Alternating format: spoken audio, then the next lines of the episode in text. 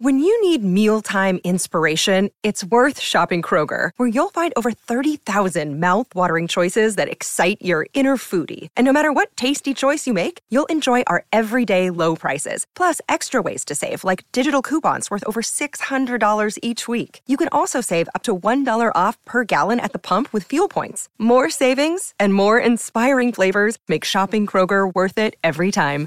Kroger, fresh for everyone. Fuel restrictions apply. Another day is here, and you're ready for it. What to wear? Check. Breakfast, lunch, and dinner? Check. Planning for what's next and how to save for it? That's where Bank of America can help. For your financial to-dos, Bank of America has experts ready to help get you closer to your goals.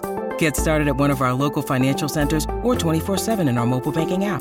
Find a location near you at bankofamerica.com slash talk to us. What would you like the power to do? Mobile banking requires downloading the app and is only available for select devices. Message and data rates may apply. Bank of America and a member FDIC.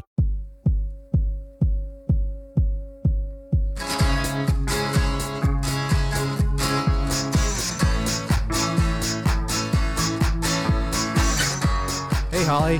Hey, Dave. What is happening today on the What Difference Does It Make podcast? What's happening? That's a good 80s theme. a great theme. Besides that, how are you, Holly? I'm feeling good. I'm trying to think about the soundtrack to my life. Like, what would my theme song be? yeah. Well, this is an exciting episode. It's one of those crossover episodes. Remember when the Harlem Globetrotters visited Gilligan's Island? They had a TV movie, someone you wouldn't think would match together, somehow they ended up on an island. Somehow we've ended up on a different podcast. And right now we're on What Difference Does It Make? But tell everybody what's happening here. So, our guests today are the 80s TV ladies. That is Sharon Johnson and Susan Lambert Hatem. They've got their awesome 80s podcast, the 80s TV ladies. And since our chat with them went a long, long time, they are going to run the second half on their podcast. So we are going to run part one, which is what this is, and they are going to run part two, which uh, should be a whole lot of fun because it was a whole lot of fun to talk to them. It's two parts, but Holly will still be chopping up this episode, and you could find all two hours or just a lot of the highlights. It's a clip show. If you want to find the clip show, you can find it on our YouTube channel. And where is that? That is at What Difference Does It Make podcast. And we'll also be posting them on our social media at WDDIM podcast. So yeah, check it out and see uh, our uh, interactions with Sharon Johnson and Susan Lambert Hatem of the 80s TV Ladies podcast. If you found us because of the 80s TV Ladies, welcome to it. This was part one. You maybe you you listened to part two first, and then you listen to this. It doesn't really matter. Either way is fine. Welcome aboard if you found us, and uh, you could find us at wddimpodcast.com. You could sign up for our newsletter if you'd like. We have new episodes every Friday. Okay, so if we've taken care of all the doodads and information that needs to happen, we have taken care of business, I believe, Dave. So let's get into it. As we go mano a mano with the 80s TV ladies on What Difference Does It Make? Aaron, hi. Good morning. Ah, good morning. Good morning. Yay. Thank you for agreeing to do this. This will be of course be fun. Of course. I've listened to a few of your episodes. It made me sorry that I never watched It's a Living. And of course, now that I'm going back on all this TV stuff, I realized how many series I did not watch in the 80s.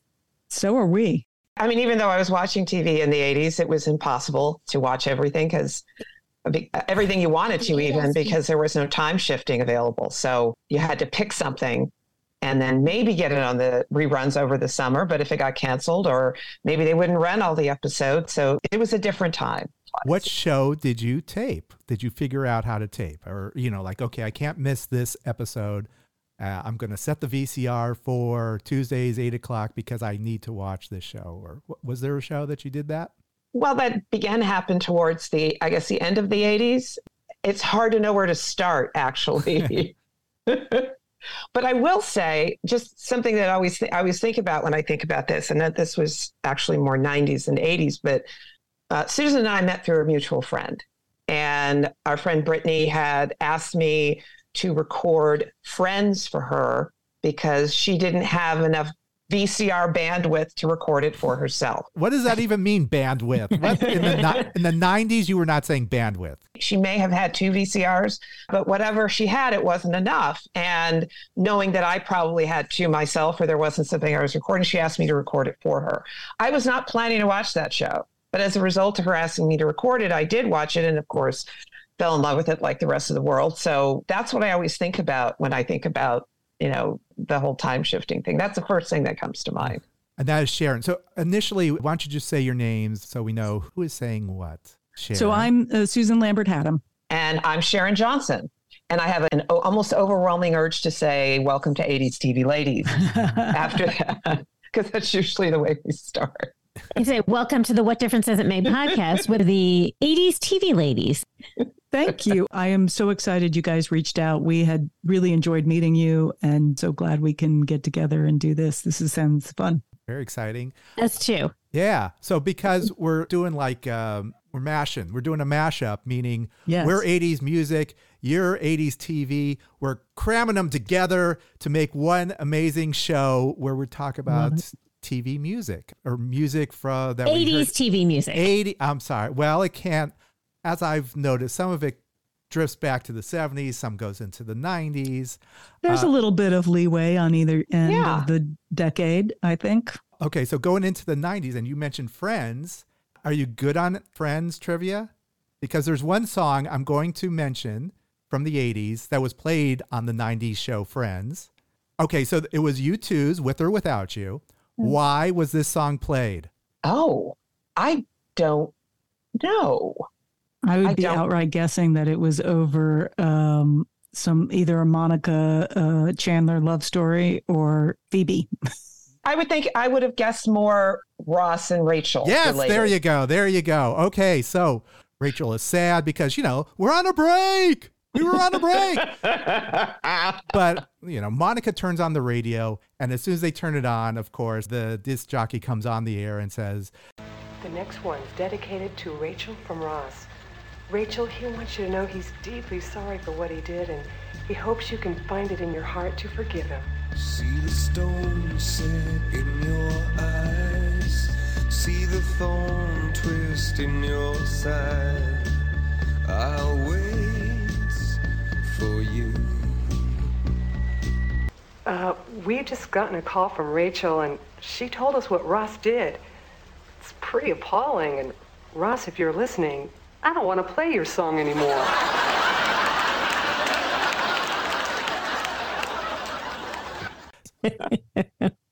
Oh, that's, that's funny. funny. Yes. I don't remember that moment. I must confess that I was with, I am with, I'm in Team Ross when it comes to the whole we were on a break thing. Oh, really? I always have been. okay. Very good. Little insight into, little insight into Sharon. okay. This goes, and Dave will agree that this goes right along with my personality. They were on a break, but I still empathize with her. So they were oh. on a oh. break but I feel and I agree, even though they were on a break. so you're I, playing both sides. That's usually yes. me. it's not that I lack empathy, but I, if I'm remembering correctly, she's the one that said, We're on a break right. and made no conditions about the break that she wanted. I feel like every time you say break, you have to say break. we were on a break. Break, we're on a break. Was, I appreciate yeah. good decision making and good. I, I do appreciate that. or opinion, uh, having a having a strong opinion one way. One way or the other. Oh goodness! Oh. Yeah, the, the, eternal debate. But I, I, know I'm, I know I'm, I know I'm on one side of the room all by myself, primarily with regard to that one. But well, what's interesting is I've always been the the Ross Rachel being less interesting to me than the other relationships on the show. so I'm in that corner of the room by myself.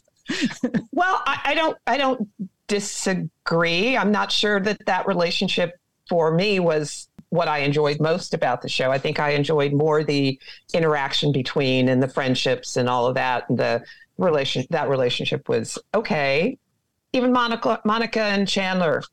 Okay, if that's the way they're going with it, but still, it was the anyway.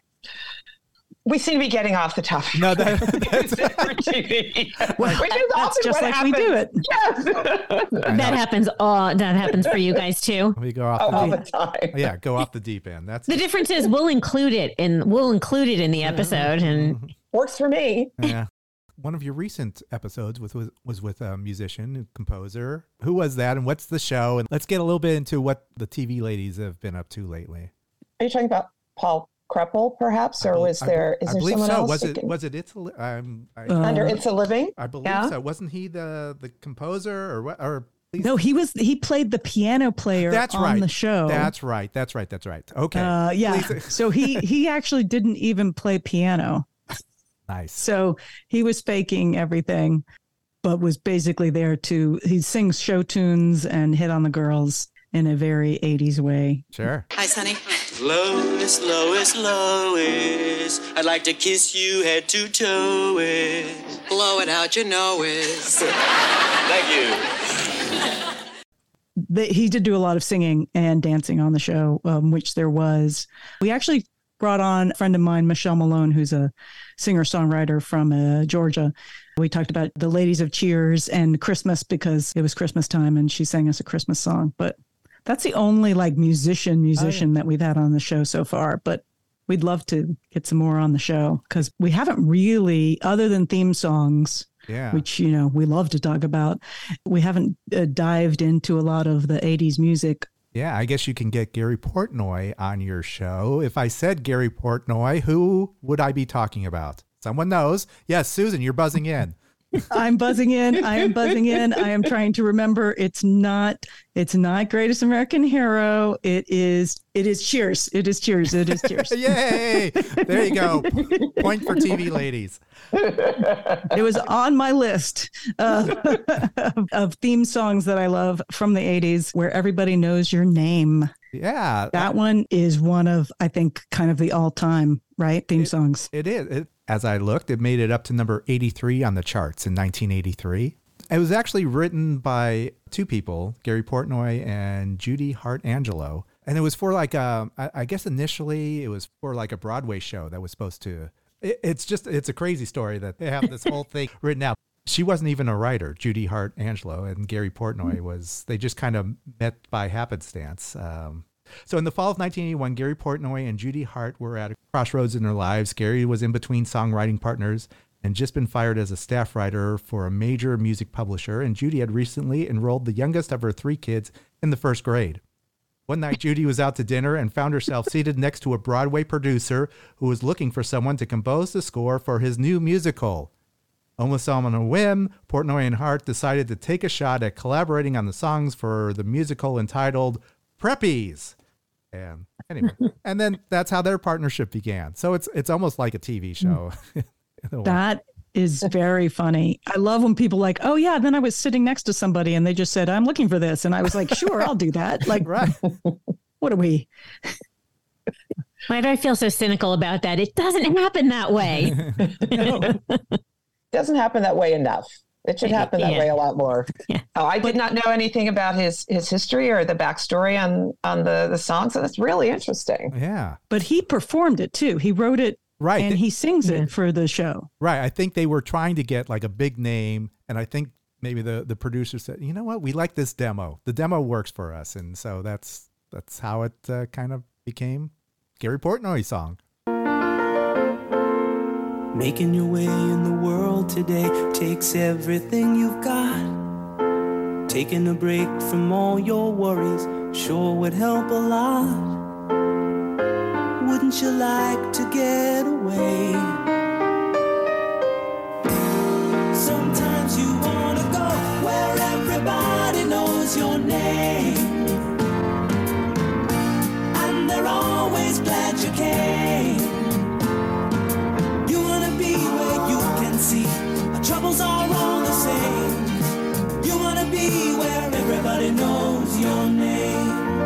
It's and really it's, just one yeah. of the best. You hear it, you immediately have a feeling. All right. So, yeah. I mean, we didn't say which friend you were identified with, but which Cheers character are you? Oh, gosh. Um, am I or do I want to be? That is the question. um, because to a large extent, I think I'd. we're all we're all a little norm. We want to be norm. Well, as, as as someone who doesn't who doesn't drink adult beverages, I'm not sure that that Norm would def would be on my list. Why can't I think of her name? Short, curly haired Carla. waitress. Carla. Carla. Carla. Yes. Oh, the sassy one. Yeah, sassy. Yes, I love Carla. Carla speaks her mind. Carla doesn't take any crap from anybody. But I am probably more like Cliff than anybody else. Oh. Yeah. nice. Some fun facts about. You just always provide the fun facts. Probably, Wow. you know. Anyway, yeah, I know. But Carla is who I would like to be. I think I'm somewhere between Carla and Diane Chambers. Okay. Just sassy. Well, just, just- uh, you know, I'm, I'm a little bit of a s- intellectual snob, but Oh, okay. uh, but but down to earth about it. So not quite Diane Chambers. All right. And Holly. I would like to be Carla. I, I, Diane, yes, but I like to think I am Carla, but I'm probably more like Cliff. Just, you know, with annoying stories and, you know, All the blathering on too long. Although I'd like to think any any trivia that I or any any asides that I come up with or, or spout are are based in fact as opposed to fiction, as too often the case with Cliff. But still, yeah, for, for, for better or worse, yes. And- well, I'm working my way towards coach, so We all, yeah. We all, we all are. just wander around. It's just aimlessly. Right. yeah. Why did I come into this room? Yeah. Dave, yeah, you? We're, we're all like that. Yeah, I'd like to think I'm Norm. Just always has uh, the the quick one liner. It's a dog eat dog world, and I'm eating milk-bone underwear. And nobody said Sam. Where nobody is. I feel like I'm never going to Yeah. be Sam. Yeah, a little bit Cliff, a little bit Norm. I just think there are really fun, likable qualities and all, which I guess that's helps it make a great TV show. I'd like to have a little bit of everybody. Yeah, Of course, that's that's. I'd like to. I'm not saying that's who I am. I'm saying that's what I we could aspire to. I wanted to know everybody. I wanted to be able to go to Cheers Right. I did and have to that relationship with people. I did go to Cheers. I did when I was in Boston. Yeah, I went to the bar. Ah, So you visited the bar, I visited the bar. and how was it? it was a bar. I didn't s- I didn't see any of my friends there. I didn't uh I don't remember striking up any conversations Did everybody know your name? and nobody knew my name. I know. I know everybody wants to I know you want to step in there and everyone's Dave, but no, it's nothing like did that. it did it resemble the set at all that, that we know from? a, a little bit, but there was more reminders of this is the Cheers bar and here's your souvenirs that you can purchase that you were at this bar and you know, it's a tourist trap. Mhm. But it is what it is. Well, it's interesting. And just to bring a little bit of the ladies into it, because Cheers comes up a lot in our 80s TV Lady Show, people want to talk about it, even though it's not female driven. The female characters are so strong, There's right? There's- Between Diane and Carla and Rebecca, they are such strong female characters on that show that it comes up quite a lot. People want to talk about it because those characters resonated. So I think what's interesting is I'd be curious what the female characters are going to be. And that's oddly one of the things I now look for in a show. Maybe not oddly, but it's odd to me. I now is hard for me not to look at a show and go, what's the representation? Right. Because otherwise I'm not sure I'm going to exactly trust the voice. the women were not friends, really. I don't think they liked each other. I don't think they would hang out with each other after the bar closes. Well, Or- Carly didn't like anybody. Right. Well, that's true. But I mean, the guy, you know, fair. it was bonding for the guys, but the women just were, you know, they didn't, there was no uh, camaraderie, I think. But The interesting thing about it is Diane started off very much as a caricature for me in many ways. And then over time became a sort of more of a full person and kind of supported many times, still made fun of, but ultimately supported by Carla and the gang. And Rebecca felt like, and again, I haven't studied Cheers lately, but in my memory, she came in more as kind of a, a more fully realized person and not just a caricature. Like it, like Diane Chambers came in to be a foil for Sam and ultimately got to be kind of her own character. And Rebecca came in and they were so kind of adept at that point that they did one of the things that I think is almost impossible, which is sort of to replace the romantic female lead in a show and continue to have chemistry.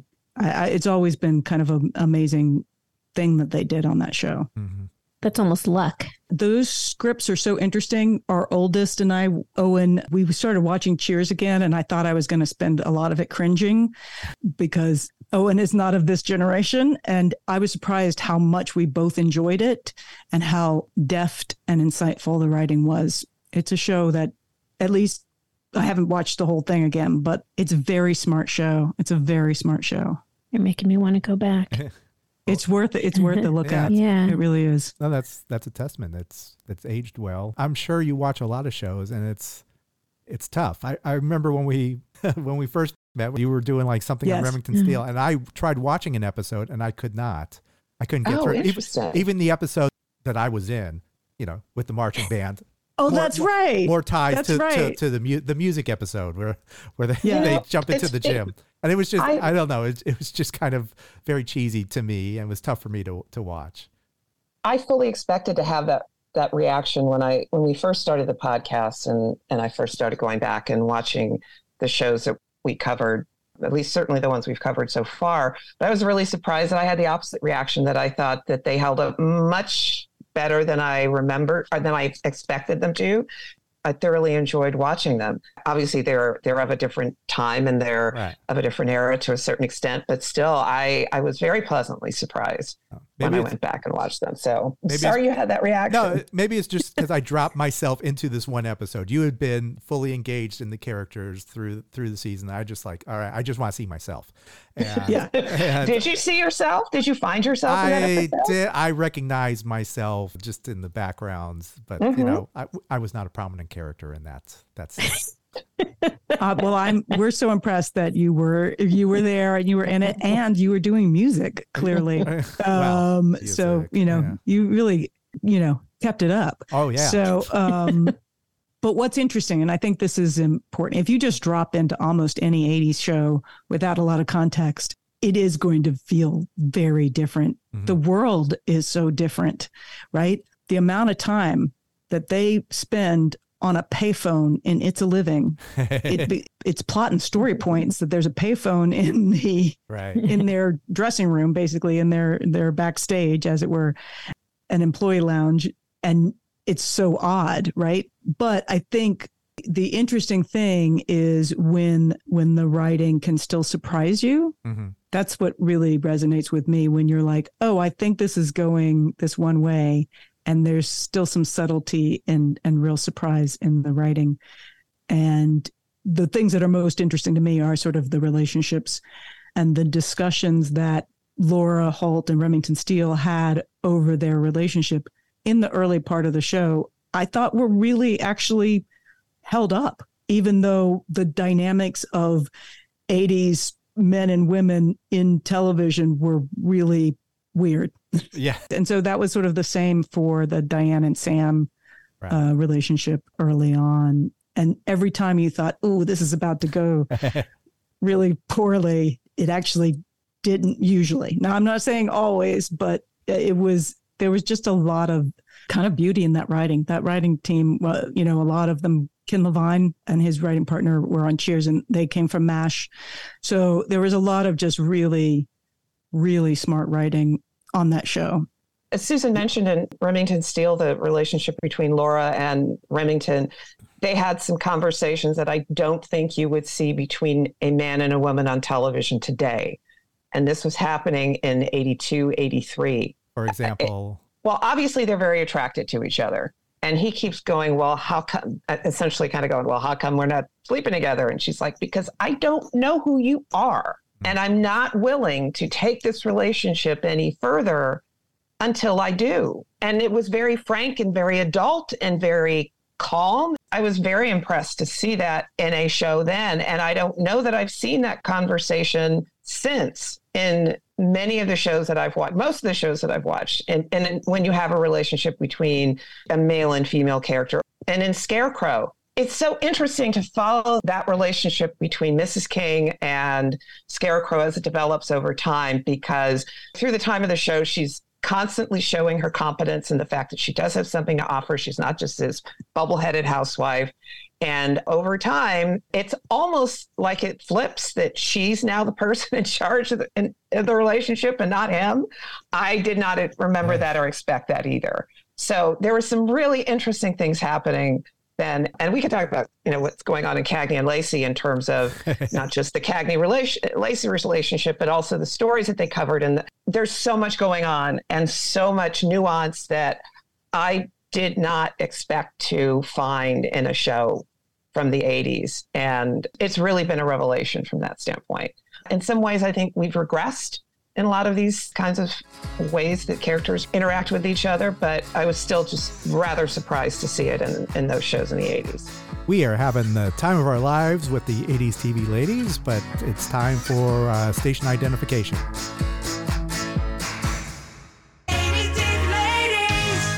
80s TV Ladies is a podcast devoted to the beloved female driven TV shows from the 1980s. With insightful commentary and Emmy Award winning guests, 80s TV Ladies unpacks fabulous shows, television history, and the two steps forward, one step back of media driven feminism. Check us out at 80stvladies.com or find us on your favorite podcast player at 80s TV Ladies.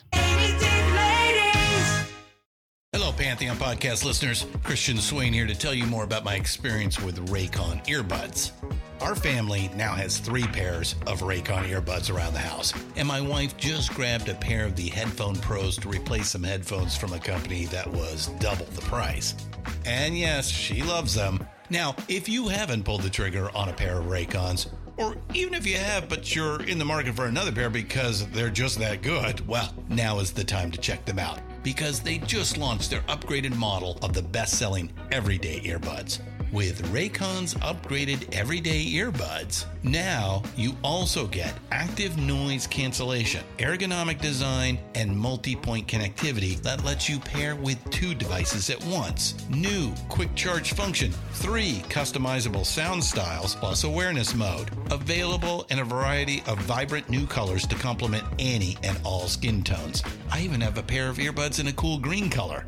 I have tried just about every earbud known to humankind, and these Raycons are fantastic. Seriously, if you've been wanting to check out Raycons, there truly is no better time. You're going to ask yourself why you didn't check them out sooner, and Raycon offers a 30 day happiness guarantee. So, what are you waiting for? Go to buyraycon.com slash Pantheon today to get 20% off your Raycon order, plus free shipping. That's right, you'll get 20% off and free shipping at buyraycon.com slash Pantheon. Buyraycon.com slash Pantheon.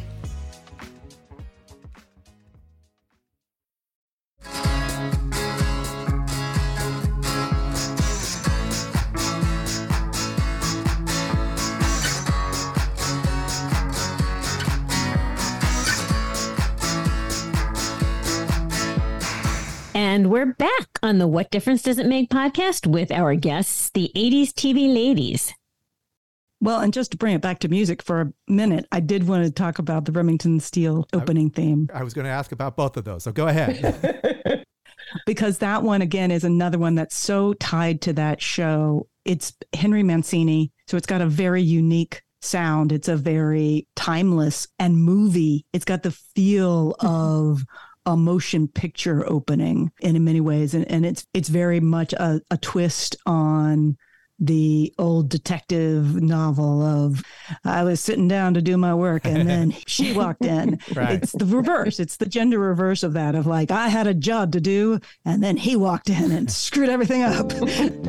Try this for a deep, dark secret. The great detective Remington Steele, he doesn't exist. I invented him follow.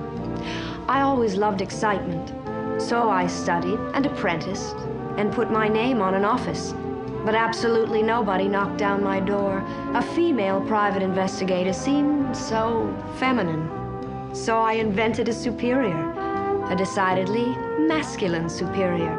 Suddenly there were cases around the block. It was working like a charm. Until the day he walked in with his blue eyes and mysterious past. And before I knew it, he assumed Remington Steele's identity. Now I do the work and he takes the bows. But that music is so cinematic. It's so palpable. That theme is really beautiful. And the, the first season music in particular, I felt was pretty sophisticated for 80s television. Then they start doing a lot of like, they're really leaning heavily into James Bond type themes in season two. They're doing a lot of riffs. If they're doing a you know circus show, it's circus music in the background. Like it's it starts to get a very much on the nose later in the seasons. But the sophistication of that, and there's two themes. There's the that that he wrote. Uh, there's the Laura's theme, which is used as the opening music, which is sultry and and sort of softer, and then there's the Remington Steele theme, which is uh, faster and kind of perkier. So that was just an interesting sort of using music as character and for characters. I know other shows obviously have themes for their characters, but these are so distinct and defined that you really do kind of know whose theme it is when it starts up. I found that pretty neat. Yeah, that's a gift when you hear a music or just something that sets the table and like, okay, we know where we're getting into.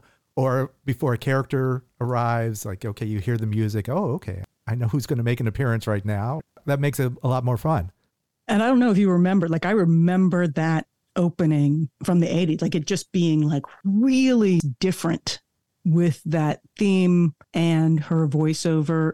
It was so impactful of a way and strong way to start that show. It gets weird and then the seasons go on and change and the opening changes and gets just whacked out.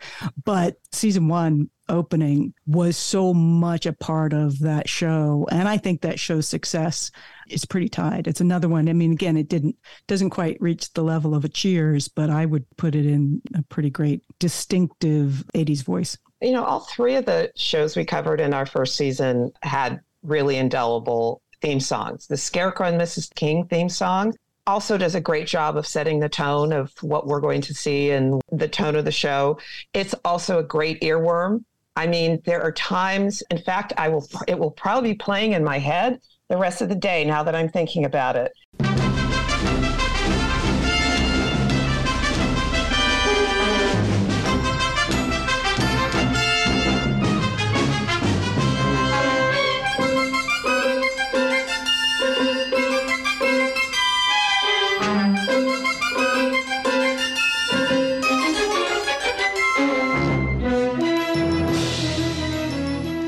Reminiscent of the the kinds of theme songs we used to get back in the 80s as with Remington Steele, sort of setting the table, really telling its own story about the show we're going to watch.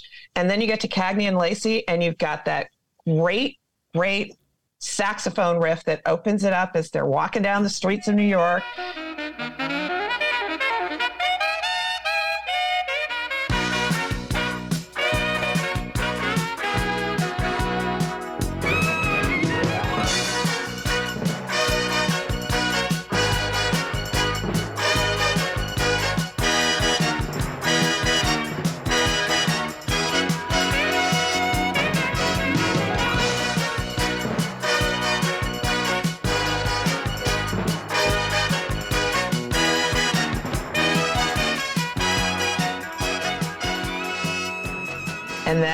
See all those images of them that, that tell us a lot about who they are as we're watching it. Just another really, really wonderful theme song that both of which really set the stage for the show that you're about to watch. So I think of Mike Post when you mentioned the saxophone, like saxophone was all over, of course. So then I think of LA Law, but Mike Post had a number of theme songs that actually became hits.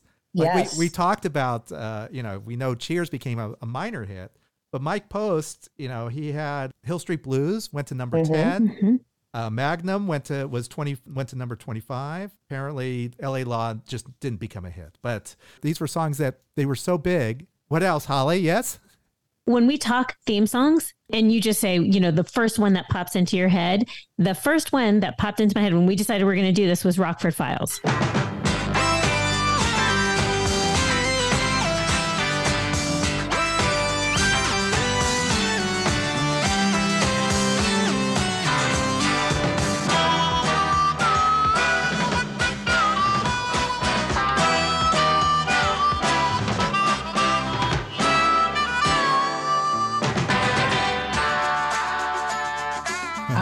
Yes, Yes. Mike Post. Of course. Yeah. yeah. I think most of these are Mike Post and Pete Carpenter together. Mike Post wrote a lot. Like I'm I'm a huge Stephen Cannell fan, yeah. as is my husband. So we spend a lot of time talking about Rockford Files and the A Team and Hardcastle McCormick, all of which are Mike Post and Pete Carpenter. And then I love the Mike Post Greatest American Hero theme song, believe it or not. He also did oh, the Hardcastle McCormick theme song two different theme songs one for season one drive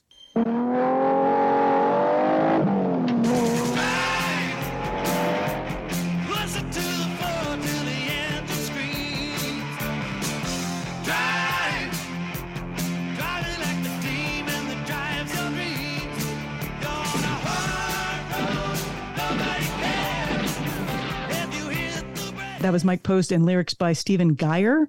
And then in season two, they're like, oh no, that really cool opening song. We want to shift it up and change it into a buddy buddy song. And so the same team, Mike Post and Stephen Geyer, wrote the back to back song, which is like, we're just two friends fussing and fighting.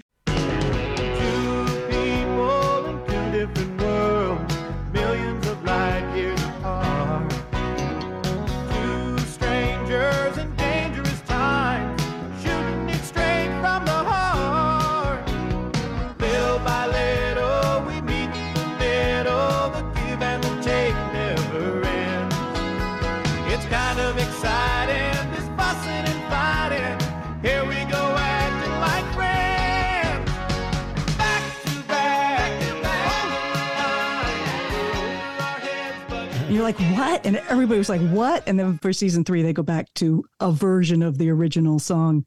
but both of those actually have become iconic to that show. You can tell a show that I was a fan of back in the day, but Mike Post amazing. And then Cagney and Lacey was Bill Conti, oh, uh, yeah. who also did Dynasty. Uh, because I, yeah. I have that because it uh, it reached number 52 in 1982. So he did a number. Bill Conti was a big, big theme song, 80s theme song guy. Oh, huge. Yeah. It got to the point where someone like me who wasn't at the time paying attention to credits, it got to the point where I was watching to see who wrote the music for shows and was always happy to see Mike Post's name pop up because his theme songs for shows were so great usually. He was definitely symbolic to me. If you ask me to name any TV theme composer, it's Mike mm-hmm. Post. However, Alan Thicke. He had different strokes and facts of life. Alan and Thicke, the Alan Al- Thicke, Alan Thicke, and his wife Gloria Loring, who was a singer but also an actress. Yes, they. Did he write "As Long as We Got Each Other"? Do you know who sang that song? No. uh-uh. Okay. I'm sorry. What was the name of the song again? As long as we got each other, the theme song from because we were mentioning was Alan. Wait a second. I'm getting. Am I getting everything confused? Alan Thicke, was he in Growing Pains or am I thinking yes. of? Okay. Yes. He was the dad. All right. So then I did give it away. So that, yes, as long as we got, I was getting confused looks from everybody. Like, am I not thinking of the right Alan Thicke? Okay. So yeah, as long as we got each other, sung by BJ Thomas and Jennifer yeah. Warnes. Show me that smile. Again. Show me that smile. Don't waste another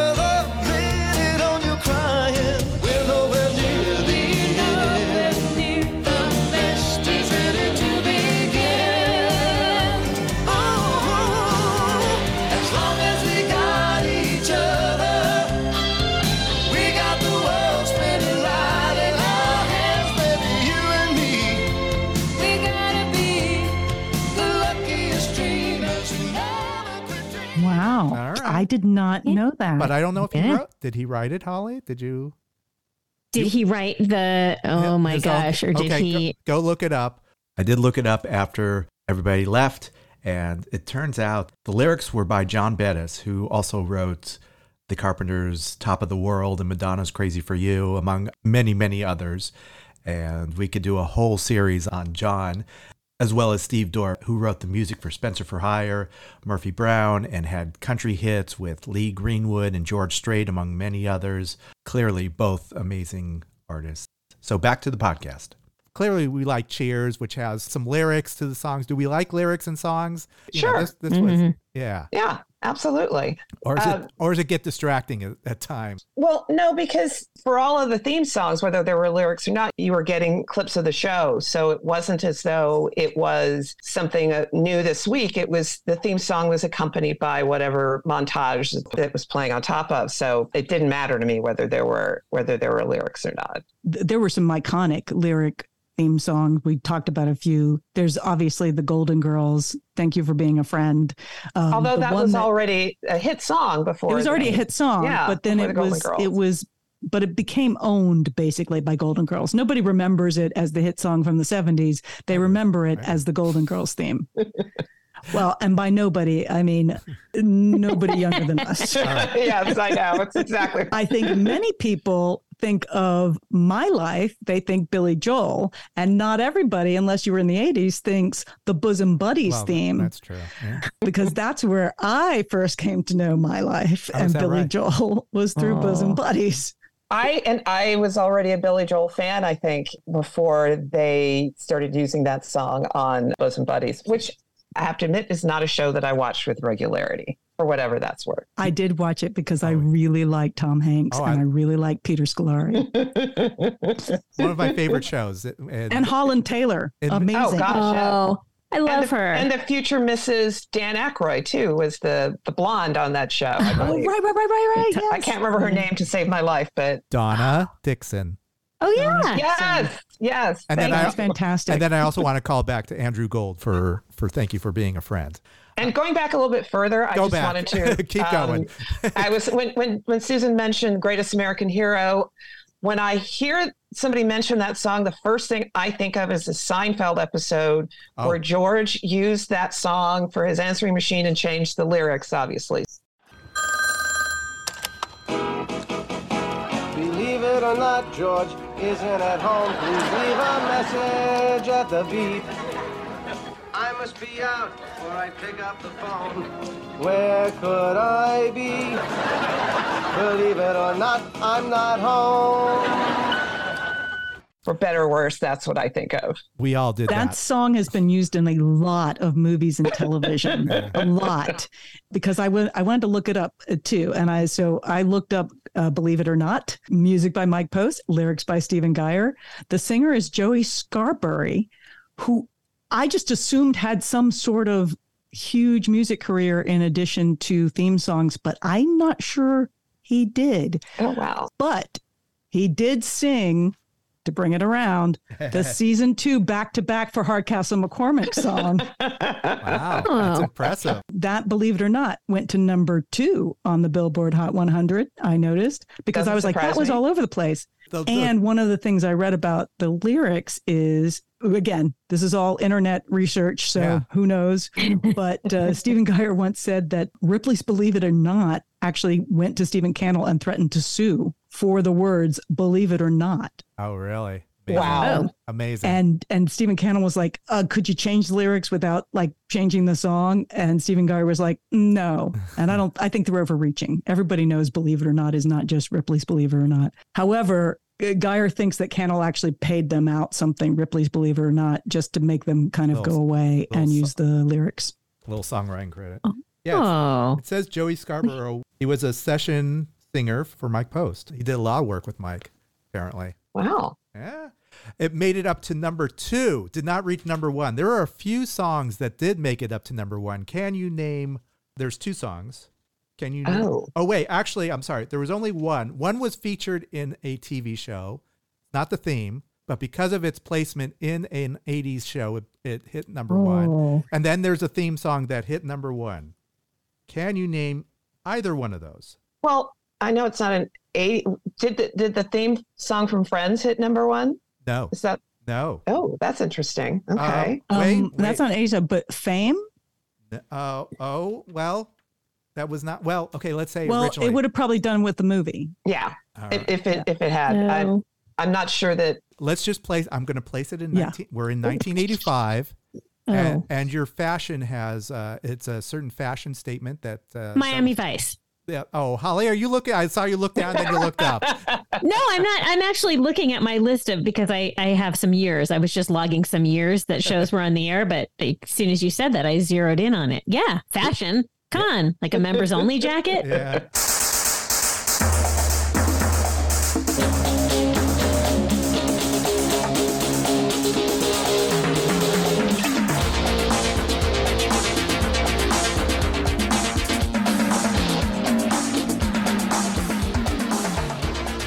Who composed that? Do we know the composer?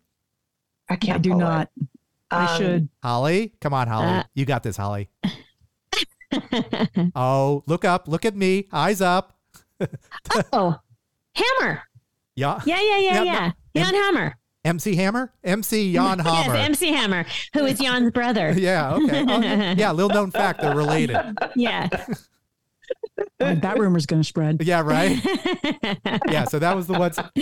I mean, I know I walked around without socks for a while and pulled my sleeves up. Anybody else dress in your Miami wear? I can't say that I did, but it, that's also a great theme song. I know I watched that show occasionally, but it wasn't one that I watched with any regularity. But yeah, definitely remember the song. First of all, I have to say my husband to this day wears a t-shirt with a blazer over it. That is his look. That's his his look because he won't wear a collared shirt. And I tell him every time he puts it on, that's very Miami Vice. but how something because I also did not watch the show, but there are elements about it that just are embedded in your mind. And you feel like you watched it, but I, I as I was you know, looking at my list of the most popular '80s TV shows, there were a ton that I didn't watch, but I know, you know, I, I have just elements of them embedded in my brain. Okay, so we got through an episode, but there's still more if you like, possibly, right? There is so much more, and you can hear part two on the 80s TV Ladies podcast with Susan Lambert Hatem and Sharon Johnson. So definitely check it out. We had a really fun conversation, and uh, we think you'll have fun recalling some of your own favorite 80s TV shows and the music that went along with them. Yes. So if you liked what you heard, comments are great. We love them. We love reviews. Uh, hopefully, you love the 80s TV ladies as much as you love us, or vice versa, or reverse it, whatever way works for you. we are very happy to have you aboard. You can follow us on our social media pages, which can be found where? at WDDIM Podcast and on YouTube, where we will have lots of outtakes from this chat with the 80s TV ladies and much more at What Difference Does It Make podcast on YouTube. Love it. Okay. If you want to see what we're up to, you can subscribe to our newsletter, which can be found on our website, WDDIMpodcast.com. That stands for What Difference Does It Make? Podcast. And we have a monthly newsletter. It's a lot of fun. So please subscribe, subscribe to our podcast. We want to thank the 80s TV ladies for your, for doing this cross promotion. It's it was fun. I like bringing in other people who go through the same things we, we have to deal with all the time. The trials and tribulations of podcasting. Indeed, yes. So thank you again for joining us. Uh, we'll see you on the 80s TV Ladies podcast, possibly, hopefully, as we sign off every week. If this is your first time, if this is your first time, welcome to it. But now we sign off as we do all the time with This is Dave. This is Holly. Check you later. Over and out. It's NFL draft season, and that means it's time to start thinking about fantasy football.